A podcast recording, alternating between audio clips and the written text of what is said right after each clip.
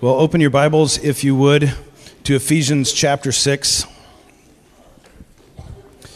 We are almost at the conclusion of our series looking at the letter to the church in Ephesus from Paul.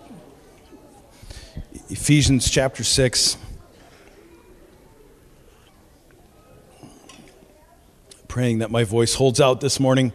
Uh, we're going to be reading verses 10 through 20 so when you found that, would you stand together with me as we honor the word of the Lord?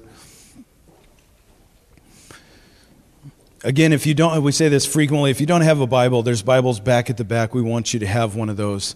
Uh, the Word of God is a precious, costly thing, and we want, we want every believer to be armed with the sword of the Spirit, which is the Word of God. So, Ephesians chapter 6, verse 10 says, Finally, be strong in the Lord and the strength of his might. Put on the whole armor of God that you may be able to stand against the schemes of the devil. For we do not wrestle against flesh and blood, but against rulers, against authorities, against cosmic powers over this present darkness, against the spiritual forces of evil in heavenly places. Therefore, take up the whole armor of God that you may be able to withstand the evil day, and having done all, to stand firm. Stand therefore, having fastened on the belt of truth, and having put on the breastplate of righteousness. And as shoes for your feet, having put on the readiness given by the gospel of peace. In all circumstances, take up the shield of faith, which, with which you can extinguish all the flaming darts of the evil one. And take the helmet of salvation and the sword of the Spirit, which is the word of God, praying at all times in the Spirit, and with all prayers and supplication to that end, keep alert with all perseverance, making supplication for all of the saints, and also for me, that words may be given to me in opening my mouth boldly to proclaim the mystery of the gospel, for which I am an ambassador in chains, that I may declare it boldly as I ought to speak. Let's pray. Lord, these words still resonate today in our hearts. That this battle is too big for us. That our opponent is too strong for us. That we are not able to withstand the attacks of the evil one. That this world is so filled with darkness in this present age that our meager light that we have of our own power is not enough to change it. And so, again, we humbly come to you and we say, God, would you fit us? Not only with the filling of the Holy Spirit on the inside, would you cover us on the outside with the armor that you have given us, the armor of truth and righteousness, of salvation, which changes the way we think of the Word of God that is a sword in our hand of the unshakable faith in Christ, which extinguishes all of the darts of the evil one that he would throw against us. God, we are not able to withstand this enemy, but you have already defeated him. Lord, it is already finished. It is complete. Your victory has been accomplished on the cross. And so we don't come as those who are weak this morning, even though we are in our own strength. We stand as those who have been made strong in Christ Jesus. And so we pray, would you make your church strong? Would you make your church bold, Lord, not because of our strength or our boldness, but because of confidence in who our God is? Would you make your church rise victorious again, we pray in Jesus' name. Amen. Amen. You may be seated. Well, we've mentioned in previous weeks and months going through this how this letter to the church in Ephesus is divided up into two halves. Uh, the first half are all of the truths about God, all the truths about people, about salvation, even about our enemy, about darkness, uh, all of the indicatives, all those truth statements. And the second half of this letter is all of the things, if those are true, these are the things that it is imperative that we do, imperative that we believe. So the indicatives and the imperatives. And so, as we conclude the second half here, Paul is basically coming to this fevered pitch of all these things being true. Uh, here is the adversary against which we stand. It, it is necessary and vital that we put on Christ. He had told us earlier that because of these truths that we need to put off sin, put to death the sin that lingers within us and put on Christ. And now he's giving in real tangible ways this is how you put on Christ. In the last chapter, he was, it was sort of like he's shooting the spectrum. So in your marriage, this is how you put on Christ. Children towards your parents, this is how you put on Christ. Parenting your children. In the work environment, now he re-centers his guns at the whole church and says, aiming at everyone, verse 10, finally be strong in the Lord and in the strength of his might. If the Christian life was easy and not a battle against internal sin and an external devil, you wouldn't have to be strong. You just have to be you. That's sort of our, our modern secular world. Just be you. They, they say there is no battle with sin because sin doesn't exist. There's no uh, objective right and wrong. There, there's no devil. There, there's no evil that would want to conquer you. Just be you. And if everyone is just them, the argument goes, that our world would be a peaceful place. If we just let everybody have their own opinion and their own way, that our world would be peaceful, except we're forgetting that some of those just being you is filled with evil lurking in men's hearts. Evil that wants to bring destruction on good people, evil that wants to bring destruction on the kingdom of God. This Christian life is not easy. It's not how it gets painted in the caricature of, oh, we're just, we're just wrestling with sin, like a dad wrestling with his five year old on the carpet. The, the fight isn't on, dads. I don't know if you, if you know this or not. You, you don't want to wrestle with all of your strength against your five year old or you will destroy him. In fact, all you got to do is make it look convincing so that when he pins you and beats you in the end, uh, he feels really good about himself. That's kind of a good picture of the modern church that people don't actually believe we're in a battle.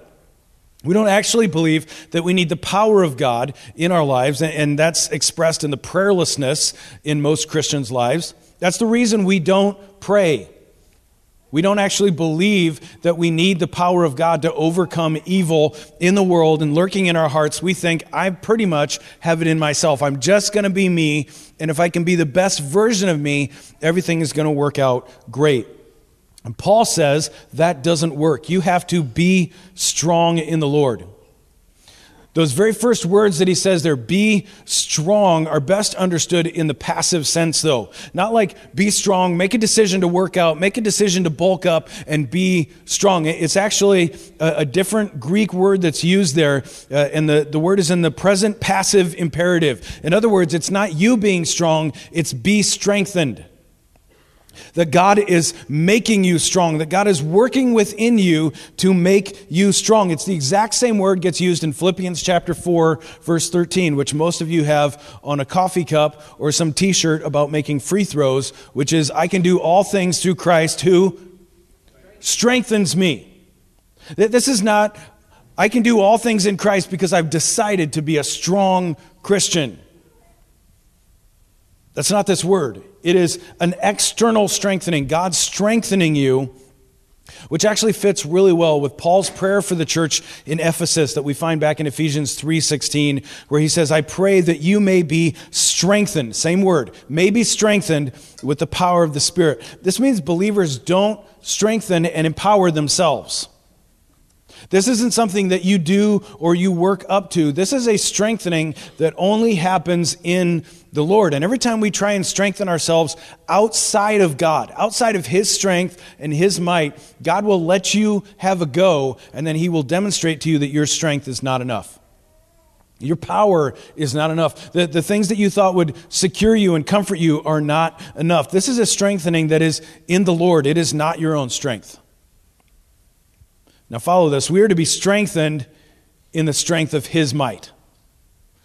So, as He works on us to strengthen us, to encourage us to plant our feet in the gospel, it's not in our own power, our own strength, it's actually in the strength of His might. This should give the believers unlimited confidence. How many of you have ever felt like you just had a week where your, your weakness was just exposed for you the whole time? Man, that, that was my whole last week.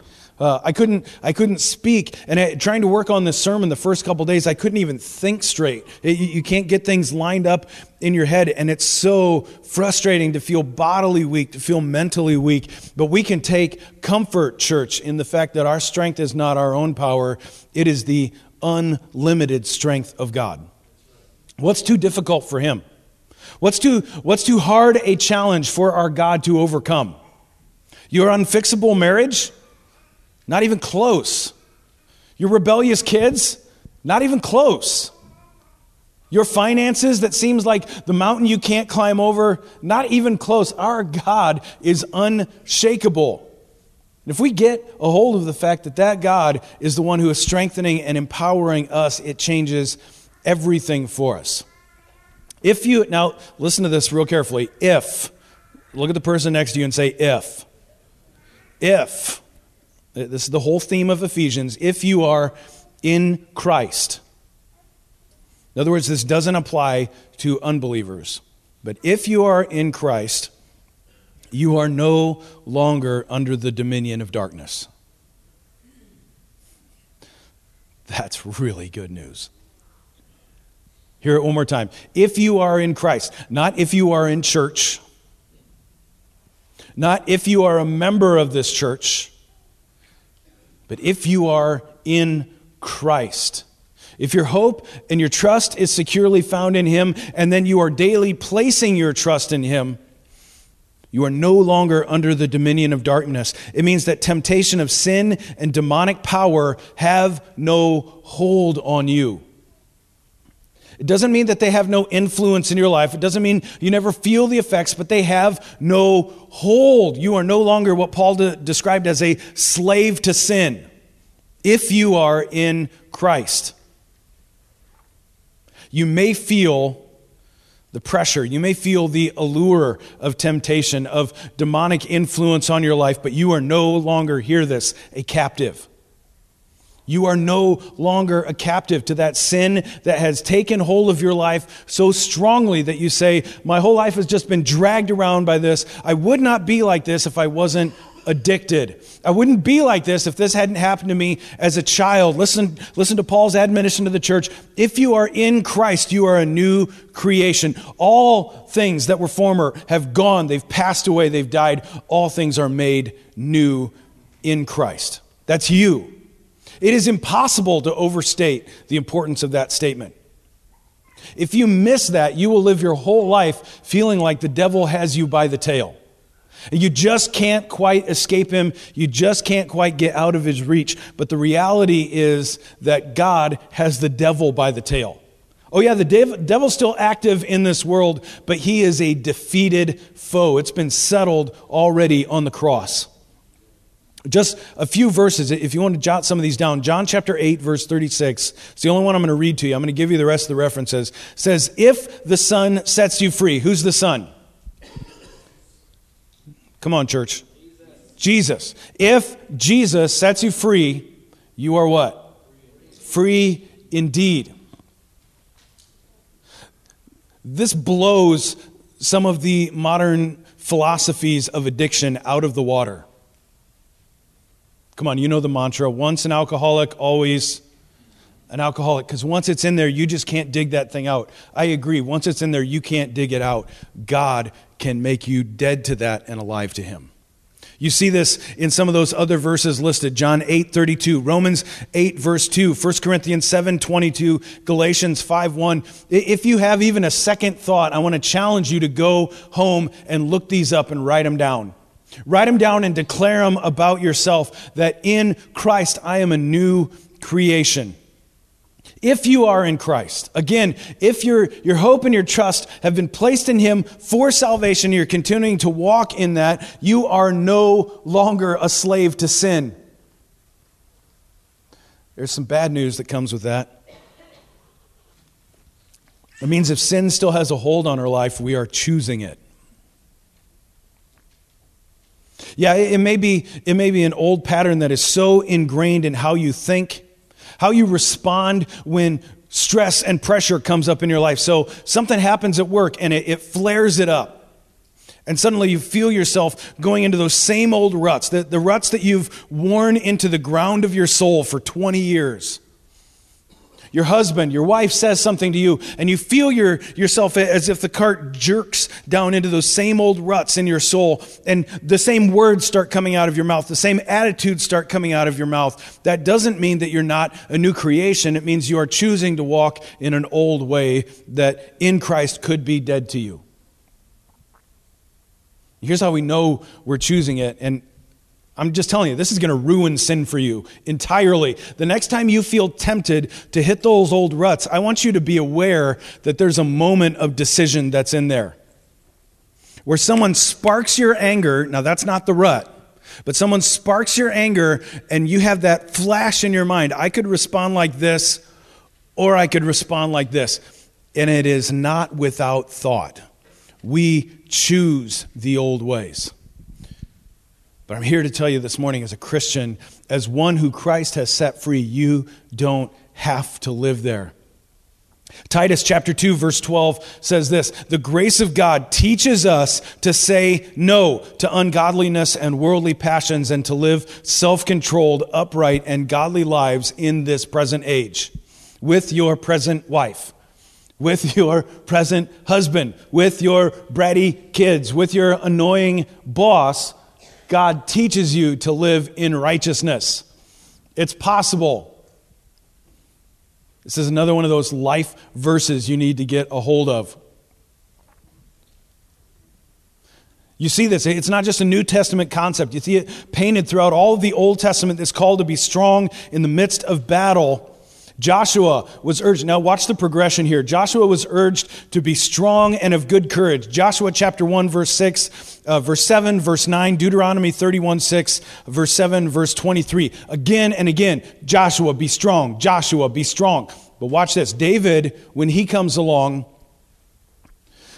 finds everything that he has ripped away from him. His family has been stolen and kidnapped. And 1 Samuel chapter 30 verse 6 says that David found strength in the Lord. So it's not just a be strong, pull yourself up, be a man, but now we're finding this strength in the Lord. And my favorite, as the progression finishes, it is a perfect foreshadowing of the New Testament found in Zechariah chapter 10, verse 12. God Himself speaks of gathering His people back from exile, back from bondage to their homeland. And here's what God says I will make them strong in the Lord, I will make them strong in myself. That all the calls and admonitions to be strong, to find our strength in God, ultimately it's God who says, I will do this for you. I am the one who makes it happen. So all this, this word to be strong is in a passive sense, it doesn't mean that we are inactive. Yes, God is acting upon us, but He has called us to act as well. Verse 11 So put on the whole armor of God that's an action statement, church. Put on the whole armor of God. What does this have to do with us being saved and going to heaven? Anybody? Nothing. Turn to the person next to you and say, I knew that answer. I was just afraid to say it out loud. Nothing. Put on the full armor of God has nothing to do with your salvation, your standing, your righteousness before God. It just might have everything to do with how well things work out for you on this earth. Are you with me? Verse 11 Put on the whole armor of God that you may be able to stand. Not stand before God as righteous or unrighteous, to stand on this earth against the schemes of the devil.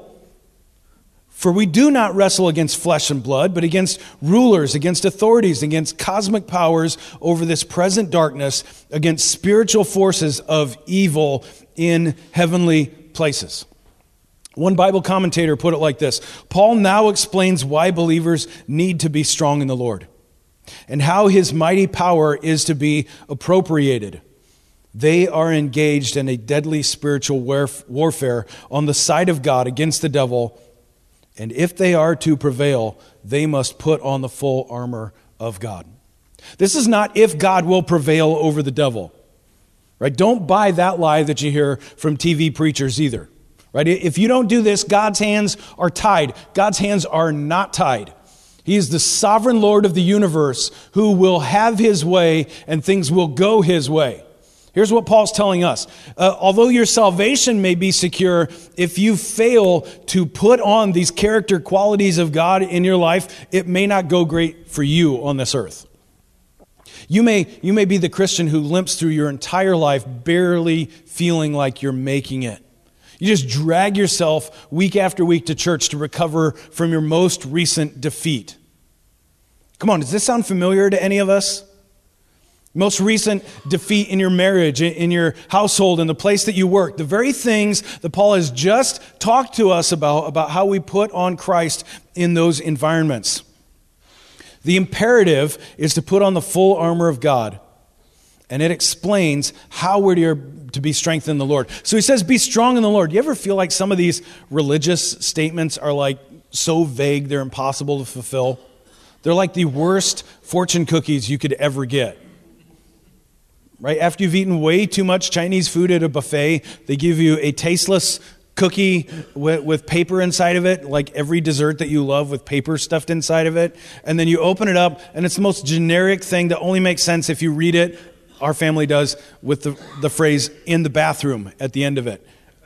By the way, if you do that, it makes every fortune cookie fantastic. Uh, it's almost like we've done that, only we've added the phrase in the Lord to everything that we read in the Bible. So be strengthened in the Lord. What does that mean? I don't know, but it sounds super spiritual. And if I'm a Christian, I'm going to have to pull that off. Paul is telling us specifically what it looks like to be strengthened in the Lord. So that's what we're going to look at this morning. Uh, another commentator, normally I would just say another commentator, but this guy's last name is Snodgrass. It's important to mention that. If you ended up with the last name of Snodgrass, man, best of luck to you. That's just something. Uh, he says, Mention of the schemes of the devil reminds us of the trickery and subterfuge. If you have the last name Snodgrass, you got to use words like subterfuge to make yourself sound better than your name. By which evil and temptation present themselves in our life. Now, now, don't miss what he's saying here. Evil rarely looks like evil until it accomplishes its goal. Man, that's good. Evil rarely looks like evil in your life until it accomplishes its goal. It gains entrance by appearing attractive, desirable, perfectly legitimate, but it is a baited, camouflaged trap. Paul uses this imagery when he's talking about this of wrestling, this imagery of fighting. And wrestling is actually the most ancient sport in the world. It was one of the most popular sports in the ancient world. Probably at the time that Paul wrote this, the most widespread sport. Now, One of my favorite little pieces of history on this, uh, if you know anything about wrestling, there's a couple different strands. You can go back to ancient Egypt and see pottery uh, with men wrestling on it. This, this competitive thing that God has built into guys, the girls just sort of stand back and shake their heads at, like, I don't know. You know, uh, you have a nice family gathering and they ruin it by wrestling in the middle of the living room floor, right? You've seen this. If you have boys in your house, uh, Except the Greeks and the Romans had this idolatrous view of the human body, that the human body was actually the standard of perfection. It, was this godlike representation. And so they would do their wrestling in the nude. Uh, now, again, it, ladies, just picture it, right? Thanksgiving's coming up. So if if your whole family's gathered together and then two of your brother in laws are like, let's do this, and they're stripping naked in the living room, like this perfect show of manhood, again, the women are like, no. No. So wrestling, wrestling had this wide popularity with men in a weird, creepy sort of way until this is this is literally a true story. Uh, they were organizing some of these Olympic games uh, in different places, and one of the promoters they've been going on for several years. One of the promoters got this idea. He's like, "What if we could get women to do this?" So they would meet in like a small field and have these these games uh, go on until this guy convinced women to be part of the nude wrestling, and they suddenly needed amphitheaters. Hello. Sin is prevalent in every age. I love that. I love that this gets used in the Bible. So Paul uses this imagery of wrestling. They were used to seeing this man on man, flesh on flesh. Way too much flesh for most of us with big sweaty naked guys. I don't know, but anyway, so have that have that picture just ingrained in your brain. It's actually important that you have that because Paul then says your enemy is not the person in front of you. That's what he does with us here. Your enemy is not flesh and blood. You are squared off against flesh and blood, but that's not your enemy. There may very well be a person right in front of you, but our struggle is bigger than that. It is with, and here's, he just sort of has these expanding circles here. It is against the spiritual rulers and authorities that are behind the physical rulers and authorities. You may very well have evil authority, evil men, evil women involved in your life. Whether it's those who have power and authority over you in a work environment, uh, in a city environment, in a government environment. And yet, our flesh and blood in front of us is not our main foe. It's not our main adversary. It is a spiritual power that's behind that. And the next bigger circle, Paul uses the word cosmic powers.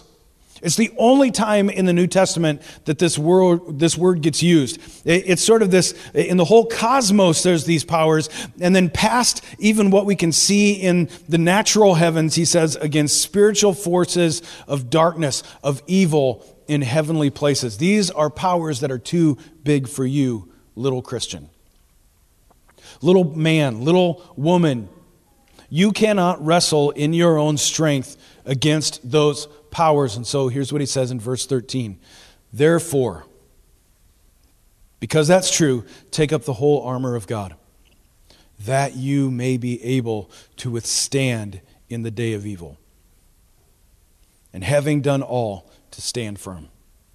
That if we clothe ourselves in the armor of God, if we throw our hope and our trust in Christ and Christ alone, that no matter what the day of evil looks like, and commentators kind of go back and forth on what that phrase means. Is it the day of evil that comes into your life, or is it talking about some end times cosmic collision of good and evil? And the truth is, it doesn't even matter. No, no, matter whether it's the evil that hits you today or the evil that comes in the most fierce battle that the, the devil could ever throw at heaven or earth, that in Christ you can stand. Yes, your opponent is too strong for you. You need to be strengthened in the Lord. This actually fuels our prayer if we believe this. You don't have to raise your hand, but how many of you struggle with prayerlessness? Yeah, I know I should pray. I just, man, I got so many other things going. I, I just don't have time to do that. You know why we say things like that? It's because we don't believe this is true. We don't believe that our enemy is too strong for us. I can actually do this if I just think right and act right. The reality is, the devil is too strong for you, and he doesn't even put up a good match for Jesus. That's an important second half. You need the armor. You need the protection of his character, his righteousness, if you're going to stand. As we look through these, I want you to hear the echoes of putting on Christ. That, that's what Paul has said in Ephesians 4 that we are to put off the things of this world, put to death the things that are sin, and put on Christ. He's going to tell us how we do that. These are putting on the character of Christ, putting on his righteousness, putting on his truth, putting on this salvation that changes the way that we think, putting on his word putting on that unshakable faith in Him. So he says, verse 14, stand therefore, having fastened on the belt of truth and having put on the breastplate of righteousness, and as shoes on your feet, having put on the readiness given by the gospel of peace.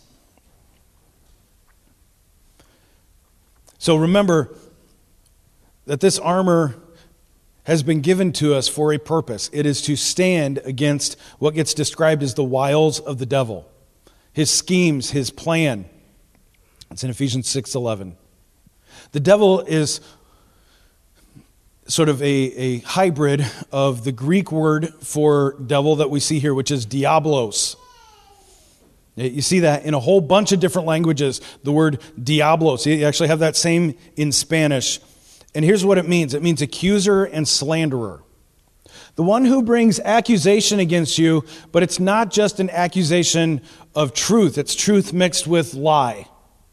It's truth mixed with an accusation of things that are not true about you. And so he says in verse 14, Stand therefore, having fastened on the belt of truth. So let me ask you a question. What type of attack from the enemy is the belt of truth designed to defend against? Lies. Yeah, well, you get an A for the day, Tim. Yeah, good job. Lies.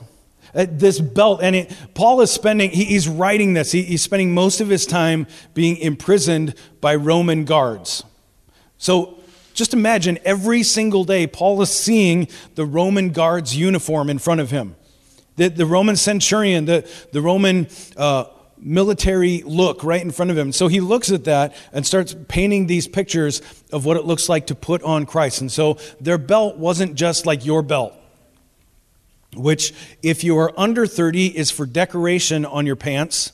And if you are over 40, it serves a purpose. Amen. Uh, it, it wasn't just a, a decorative or something to hold your pants up. Uh, it was actually a leather belt that went around, and then it had leather apron straps that hung down to cover the thighs and what the Bible refers to as the loins. So, to give you a modern interpretation of this, this was the original cup to be worn by the Roman centurion. Are, are, do you guys know what cup is? Anybody else play baseball in here?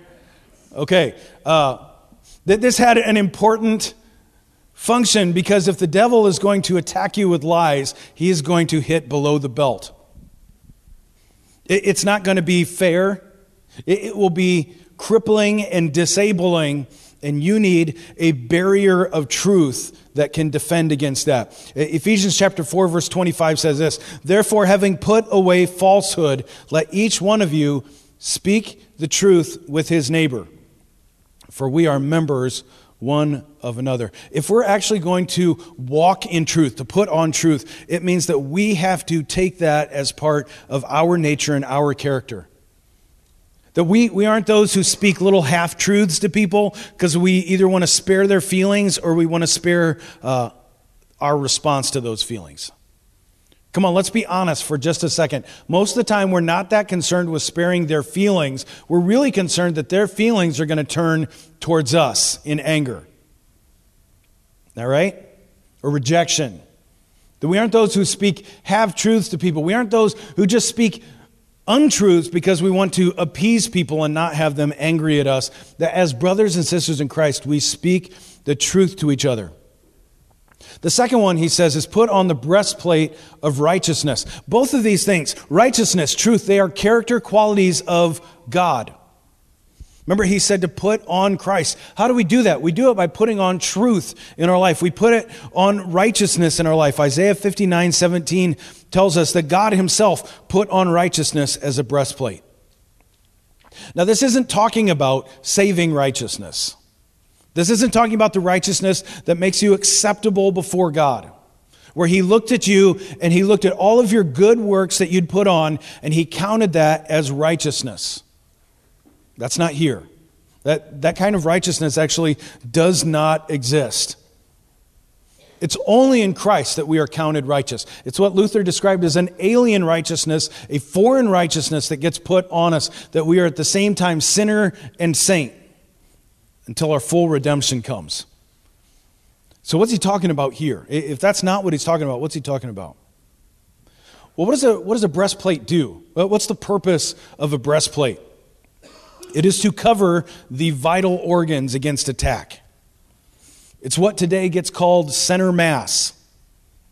Like if you're going to shoot, shoot at center mass because you're going to hit something vital, you're going to hit something important, and that is to be covered with the breastplate of righteousness. And here's what happens in Christ, God may have given you righteousness that's not your own.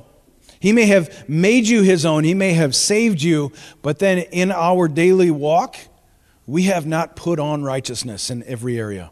Oh, we've done pretty good with this part. We've done pretty good with this part. We've got this big gaping hole in our righteousness. Usually it's not a surprise to us. We know all about it. We try and cover it up, hide it with other things, and every time it gets mentioned, we get really defensive. Oh, but this is, this is why I have this hole in my righteousness. This is why I'm allowed to act like this. This is why, th- this is the thing that's happened to me. This is the thing that has tracked with me. Remember the, the thing at the beginning. If Christ has set you free, you are free indeed, is so important here because it means we don't ever get to say, and because of that, this is why I get to compensate by being angry and taking it out on people. I get to compensate by drinking too much and making excuses for it. No, it's a hole in your righteousness where the enemy will effectively target and shoot against you. It doesn't mean that you've lost your salvation. It means that you have a, an open door for the enemy to inflict grievous wounds in your life. So Paul says, put on righteousness as a breastplate. And then he has this, this phrase that's it's almost clunky in the English. It's equally clunky in the Greek here, where he says, Your shoes fitted for your feet, the readiness of the gospel of peace.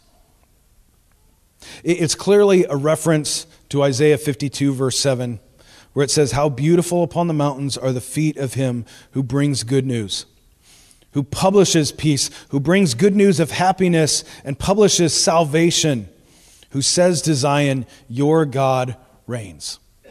It's this evangelistic call to proclaim the good news of our God's salvation. But I want you to notice in verse 15 there that this evangelistic call is fitted to your feet. Look back at your Bible, verse 15. Fitted to your feet, having your feet fitted with the shoes of the gospel of peace.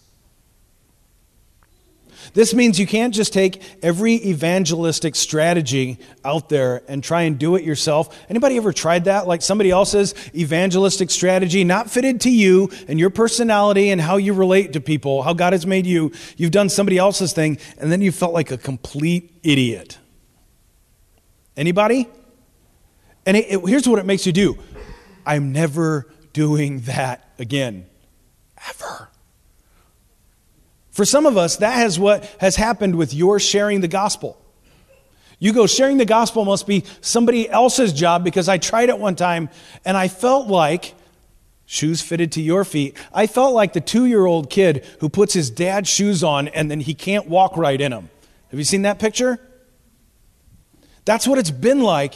And Paul says it's not supposed to be like that. That God has worked good news in your life in such a way that it gets fitted to who you are, and you begin to share out of who you are, out of what God has fitted into your life, that He makes you ready to share this gospel of peace.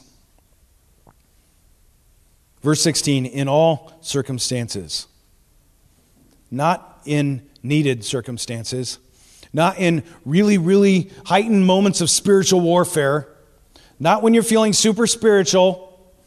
In all circumstances, take up the shield of faith, with which you can extinguish all the flaming darts of the evil one.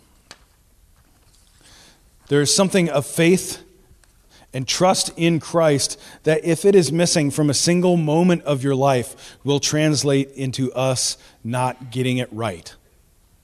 We will look to people to fulfill what only Christ can fulfill. And this picture of a shield you see in, in imagery of a Roman soldier, it was about a four foot shield by about two and a half feet wide that they would have used at this time. And it was kind of rounded so that if an arrow hit it, it would glance off. It was wood that was covered with leather on the outside. It was really effective. It's big enough to be effective. A single person could hide behind it and maneuver and advance on a target, but it became really effective. The shield of faith, which is what Paul is pointing to, gets really effective when that one single soldier joins with a whole bunch of soldiers together and they lock shields. When they would do this, they'd lock the shields together in front, on the sides, in the back. In the middle, guys would hold them up, and they would create the first moving tank that could advance on anything This is a beautiful picture of the Christian versus the church. If we live our lives as the Christian, that the salvation that we have, the good news of this gospel, is enough for you to maneuver and get through life. But you want to see victory and you want to take down enemies into your life, you join up shield to shield, step by step, with other brothers and sisters in Christ. And you find that there's no enemy that can stand against that. The Romans were an undefeatable force when they did this. In fact, I love that it says that shield of faith can extinguish all the flaming darts of the enemy. Everything that the enemy wants to throw at you. Here's the idea uh, the enemies would, would shoot volleys. This is before gunpowder, right? They, they weren't shooting guns at each other. Shoot volleys of arrow. They're, they're either going to like shoot them at you or they're going to rain them down on top of you. But if they wanted to be especially brutal, then you dip those arrows in tar and then light them on fire so that you get the double blessing of being shot and burned. Super nice, right? We call that a really bad day when, when one of those arrows finds its way home. Now, if you have a shield that's made out of wood and an arrow sticks in it that's on fire, what's going to happen to the wood? It's going to burn, right? But here's, here's what Paul tells us those shields can extinguish all of the darts of the evil one. How does that happen? It only happened if the Roman soldier soaked his shield in water. If it's dry, that sucker is going to burn. The wood, the leather are going to burn. If it has been soaked in water, it extinguishes the fire that comes. And the same is true for your shield of faith in your life. If you are soaking your heart, your mind, your life in the Word of God and the Spirit of God, and it's not like the weird just sort of sitting around like meditating like a Buddhist monk or something like that. There was a whole swing in the mid 90s of Christians imitating Buddhism, just sitting around meditating. It, this is meditating intentionally with our hearts, our minds on the Word of God, soaking our spirit, soaking the way we think in the Word of God. Everything the enemy throws at you, the Word of God can extinguish. Every single one of them. Proverbs chapter 30, verse 5 says this Every word of God proves true. He is a shield to those who take refuge in him. Every word of God is true. We can meditate, we can base our lives on the word of God. And if we do that, He is a shield when we take refuge in Him. Verse 17 take the helmet of salvation and the sword of the Spirit, which is the word of God, praying at all times in the Spirit with all prayer and supplication. Again, uh, you see this reference to God putting on these same things. Isaiah 59, verse 17, he says, He put on righteousness as a breastplate and a helmet of salvation on his head. He, God, put on garments of vengeance for clothing and wrapped himself in zeal as a cloak. There, there's something of imitating God and who He is, His nature and character, when we put on these elements of the armor. This helmet of, of salvation should mean that genuine salvation changes the way that we think. What, what did a helmet do? It, it protected the mind because it, if you take an arrow to the head, it's all over. It's not even fun to think about, right? Like you, you may have, as a guy, you may have this big macho thing. Like I could take an arrow to the shoulder or the arm because I want to do that macho thing of like grabbing it and Rambo, snap it off, you know, something like that. Uh, you take an arrow to the head, it's all done, right? We, we finished for the day, right? We've, we've actually finished forever. Uh, because if you lose your ability to think, your mind, your control center, it is all over. And Paul is saying that this salvation is to be put on our minds, and it should not only protect, but it should shape the way that we think about the world around us.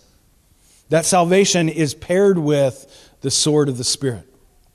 And I love that he specifically tells us what he means by that the Word of God. Now, we just looked at all of these reformers who said it is the Word of God alone that is our authority. It's the Word of God alone that is our strength. We will live and die based on what this Word says. 2 Corinthians chapter 10 verse 4 says the weapons we fight with are not weapons of this world. On the contrary, they have divine power to demolish strongholds. Church, listen, if you do battle in your life with earthly weapons, they are not strong enough for you. Weapons that are given to you by Dr. Phil or, or some TV preacher that sounds like Dr. Phil. Those are not strong enough to get you through this life. Verse 18, we're almost done, says, To that end, keep alert with all perseverance. Keep alert. Do not drift off for a single moment. Making supplication. Supplication is just a, a long word that means pray, which I don't know why they didn't say just pray, but they, they said make supplication uh, for all the saints. See, so you can go home and say, I learned something today. Supplication means pray. I thought it had something to do with supper, but no, it means, means pray. Making supplication for all the saints and also for me, that words may be given to me in opening my mouth boldly to proclaim the mystery of the gospel for which I am an ambassador in chains, that I may declare it boldly as I ought to speak. Paul says this, this good news has been a mystery. It's not like when, when the Roman Catholic Church uses the word mystery today, they're, they're talking about something that is mysterious and mystical and difficult to understand. That is not the concept of of the Greek word mystery that Paul uses in the New Testament. It always means unveiling that which was previously unknown, but now has been made known. It is knowable. It is experienceable. It is something we can actually communicate that I have been called to make known that which was previously unknown. But if we're going to do that, we have to keep alert with all perseverance, with diligent hard work. Is it God who works in us to strengthen us? Yes.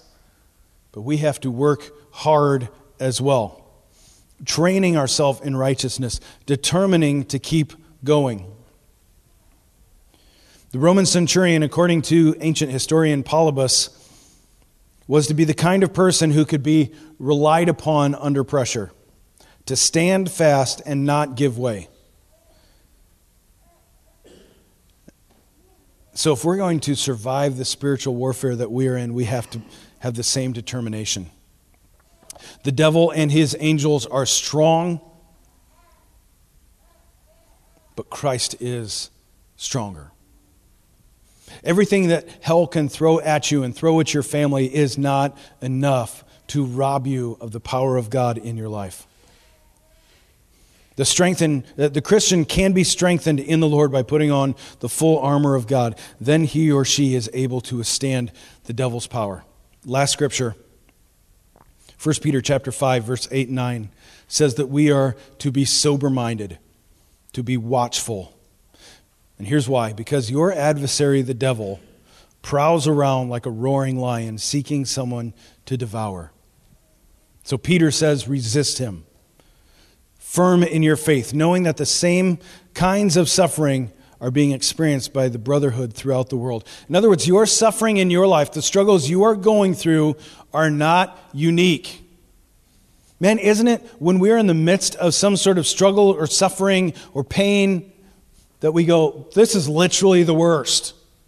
Nobody knows what it's like to be going through this. And Peter, 2,000 years ago, says, yeah, there's lots of people who know what it's like.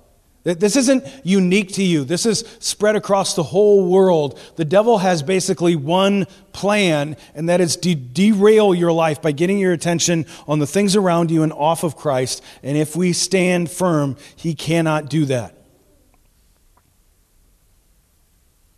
The Word of God frees us. That, that sword of the Spirit is sharp described elsewhere in the New Testament as a, a two edged sword, able to divide right to the very heart of the matter. So Paul concludes this section by saying, So pray for me. If this is the call not only to Christians, but this is the call specifically to me. Paul, already in chains, already a prisoner, he says, Pray that I may boldly proclaim the mystery of the gospel. Verse 20, for which I am an ambassador in chains. That is the most backward phrase that you can imagine.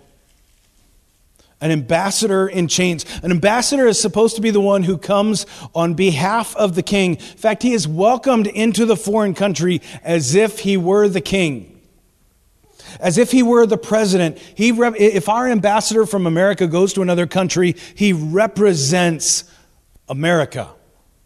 The whole nation, the whole government, the whole people. The ambassador should be welcomed and honored. And yet, Paul says, in this upside down world that's filled with evil, that we should expect not to be welcomed and honored, but to be ambassadors in chains.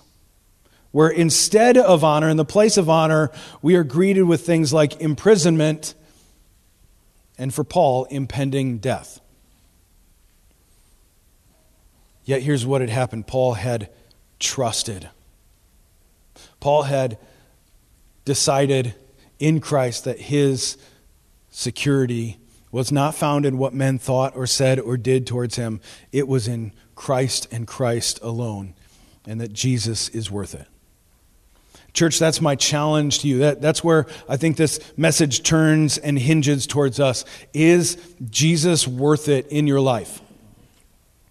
Is he worth going through the process of putting on this armor, putting on the righteousness of God, putting on Christ on a daily basis that says, I will walk in his truth, I will walk in his righteousness, I will carry the word of God in my heart and in my mind, and it will be in my mouth? Or are you convinced that you can get through this life on your own if you just try and be the best version of you? Let's stand together and pray.